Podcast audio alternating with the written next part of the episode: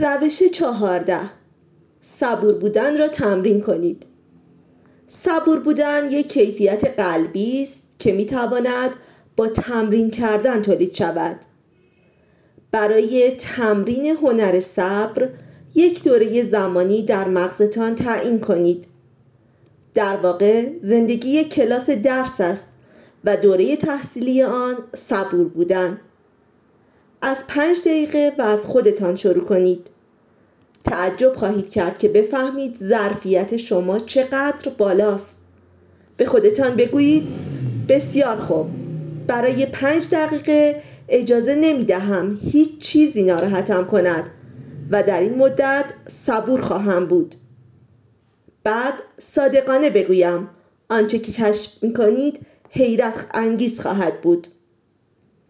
سعی شما برای صبور بودن، به ویژه اگر بدانید فقط برای مدتی کوتاه است، ظرفیت شما را برای صبور بودن تقویت می‌کند. صبر کیفیت ویژه‌ای است که موفقیت آن را تغذیه می‌کند. وقتی به آن بخش برجسته 5 دقیقه‌ای از صبر موفقیت آمیز رسیدید، شروع به دیدن آنچه دارید می‌کنید همان گنجایش صبوری کنید و حتی برای مدت طولانی‌تر در یک دوره زمانی این کار را انجام دهید. شاید هم تبدیل به شخص صبوری شوید. از زمانی که بچه در خانه دارم احتمالات بسیاری برای تمرین هنر صبر یافتم. برای مثال در آن ساعتی که هر دو دخترم سوالهایشان را به سمت من شلیک می کنند و من باید یک تلفن مهم به کسی بزنم، به خودم می گویم که حالا وقت خوبی برای صبور بودن است و برای 1 ساعت بعدی سعی می کنم هر چه ممکن است بیشتر صبور باشم. البته گرچه به سختی سعی کردم تا به 30 دقیقه رسیدم. به هر حال از شوخی گذشته این کار عملی و در خانواده من ممکن شده است. وقتی خونسردی خود را حفظ می کنید اجازه نمی دهید مورد توهین قرار بگیرید یا اول سرخورده و متأثر شوید و بعد احساس یک شهید و فدایی داشته باشید.